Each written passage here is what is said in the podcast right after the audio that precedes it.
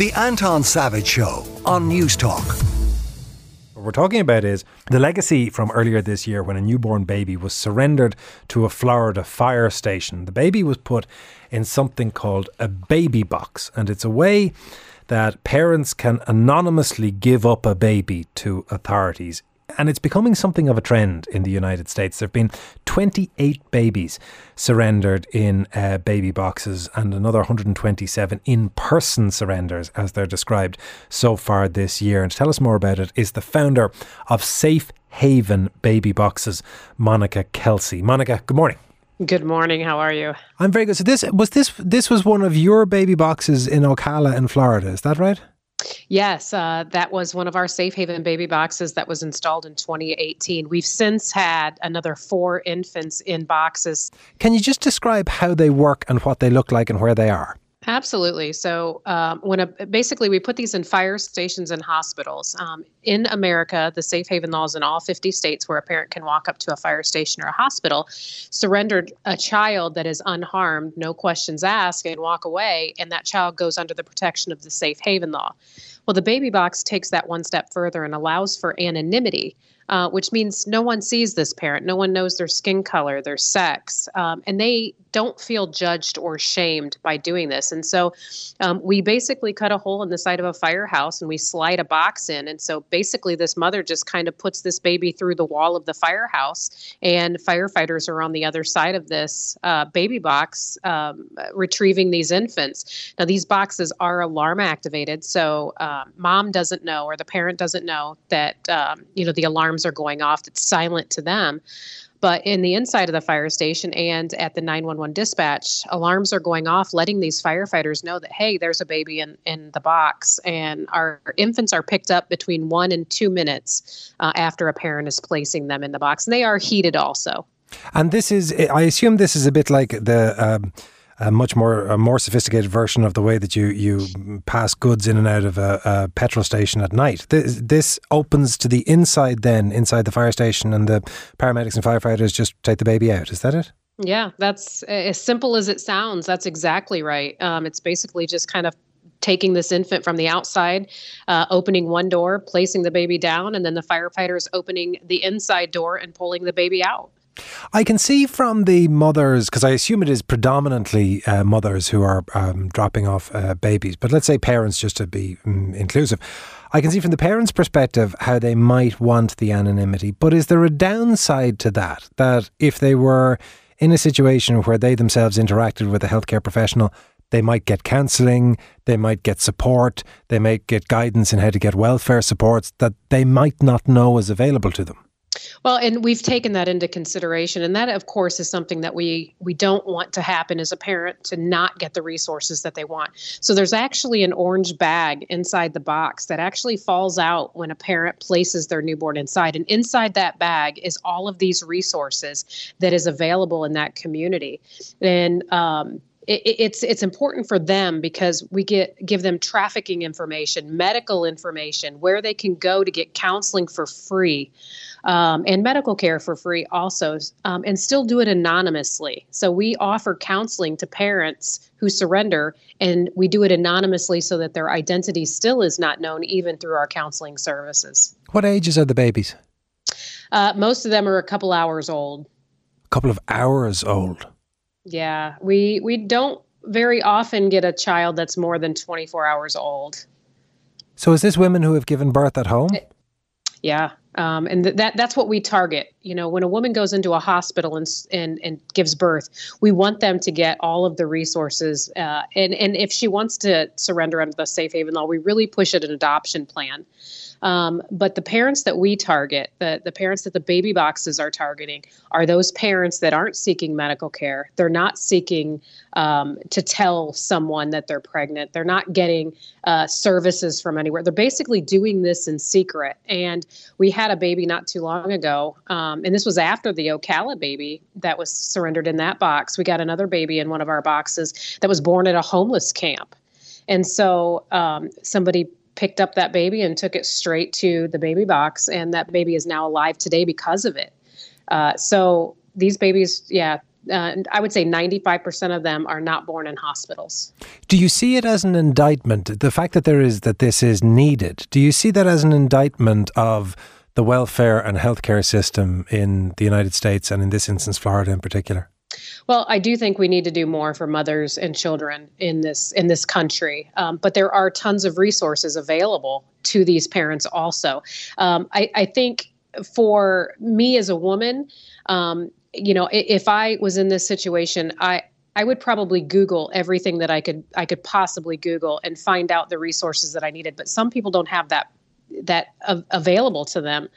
And so um, I, I, do think we need more education, more awareness. Uh, and in a perfect world, these boxes wouldn't be needed. We wouldn't have unplanned pregnancies. Um, but you must but be you must be looking at women and, and, and parents who have addiction problems, who have mental health issues, and who have a fear of the expense of engagement with the American health system. I mean, it, it is a big ask for people who are on the margins to have the capacity to educate themselves in the way that you're suggesting. Well, uh, but everybody is in, everybody is responsible for themselves. I mean, yes, we can put the information out there, but I'm not responsible for a 25 year old woman that doesn't want help. And so we, we can only do so much in, in, allowing these parents to to have a safe option. But you know, I I don't know the healthcare system very well. Uh, that is not my focus. My focus is keeping these babies out of dumpsters and trash cans, which is happening every three days in America. And what caused you originally to start Safe Haven? So, my birth mother actually abandoned me two hours after I was born. Uh, and I grew up adopted and loved. And, you know, knowing her story of, of just crisis, the crisis that she was in, um, pushed me to, to want to give these parents more who find themselves in her situation. I got to meet her when I was 37 years old. And, uh, and that, I think, became the launching pad for me to do more um, for women and children of this country. And you know, if we if we get no more abandoned babies in America, we'll shut these boxes down. Um, but I don't see that happening, considering we're finding a baby every three days dead in our country. How did your mother abandon you? Uh, she she was actually brutally attacked and raped and left along the side of the road in 1972. Um, and she pressed charges against the man who had raped her. He was arrested and he was charged. And then, you know, if that wasn't the worst of it, she found out she was pregnant. And back in the 70s, you know, they were hidden. They that their parents took them out of high school. That an unplanned pregnancy and not married, the entire family was looked at differently. And so she was hidden for the remainder of the pregnancy and then gave birth in April of, of 1973 and abandoned her child um, two hours after that child was born. And that child was me. Um, but she left me at a hospital. And that's, that's the beauty of this is she went to a hospital because she knew that's where I would be taken care of. And so the parents that I help today, they want to take care of these kids. They just don't want to go face to face with someone. And so that's why it's so important that we at least offer an option for anonymity um, especially with the culture that we have um, today. And how did you come to know your own story? Um, I didn't know my story until I met my biological mother when I was 37 years old. I had no idea. What what I was told growing up was that my birth parents were young and loving and couldn't care for me, so they placed me for adoption. And uh, at 37, obviously, I learned that that was the farthest thing from the truth. But that's what my adoptive parents were told to protect me. And so learning this really kind of sparked an interest in me because I'm a firefighter and a medic. And and I always knew about the safe haven law. I just didn't realize how close my life story was to um, us, you know, being uh, basically essentially a, a, child that could have been surrendered legally if there was a law back there in 1973. How did you emotionally unpack that discovery? Because to go simultaneously from discovering that you your original belief that you had loving parents who were, who were just financially incapable of, of um, keeping you to discovering that your mother had abandoned you and that your biological father was your mother's rapist. There's a huge amount in that to take on board. Um, I had to refind my worth. Um, you know, I, I, was kind of hit with a double whammy. Not only was I whisked into this world by violence, but I was also, you know, abandoned um, like a bag of trash. And so I, I literally had to go back to my faith. Um, and that is, uh, I was, I was, I grew up in the church, and so that was always my safe haven, um, per se. And so going back to my faith and realizing that I can't change what happened to me. um, but I could change what happens to others and allow them the opportunity to save the life of their child and still get the help that they need.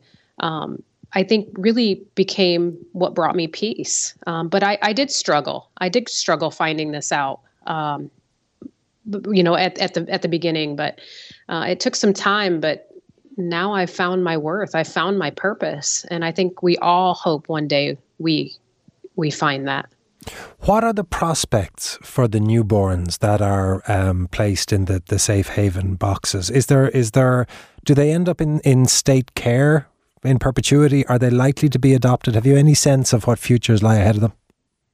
Actually, all of our babies are adopted. We have uh, relationships with the adoptive parents on a lot of these children, and they're growing up happy and healthy and just perfect.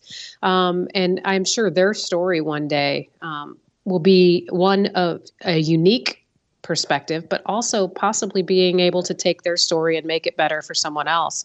Um, some of these babies do go into state custody. It depends on the state law, really. Um, but they're all placed with a forever family within 30 to 45 days because with the safe haven law, it's almost a, um, a fast track to adoption. And so these babies are adopted. There's, you know, 250,000 families in America right now that want a newborn. So it's not hard to get these babies adopted quickly. Do you mind me asking? Do you do you have a relationship now with your mother? Uh, I did actually, and my my birth mom passed away. Um, I, I only got about three years with her. Um, she passed away at the age of 57 um, from a urinary tract infection that went septic and so I got I got three good years with her, and I wish I had more because there's so many more questions I wish I could ask her, and I, I really hope she's looking down on me today, knowing that you know the daughter that she ultimately saved is is now saving others. I, I, the questions that you did get to ask her, what were the most important ones, and what were the most important answers you got? Um, you know, well, one of the the things that sticks out in my my mind is she would bake a cake on my birthday every year. And no one knew what it was for because there was a lot of people that didn't even know about me. I mean, I met an uncle at her funeral that didn't even know I existed. And so I was the family secret. And she would bake a cake on my birthday every year. Just, it was her way of dealing with the loss. And that just spoke volumes to me of the love that she had for me. Um, but uh, that's probably one of the, the the memories that I have that I uh, I cherish. You know, knowing that every year on my birthday she was thinking of me. Monica, thanks very much for coming on the show. That is Monica Kelsey uh, of Safe Haven Baby Boxes. And if there's anything in what Monica has been talking about that has affected you, uh, you can, of course, contact the Rape Crisis Network on 1800 8888 or the Samaritans 116 123. The Anton Savage Show, Saturday morning at 9 on Newstalk.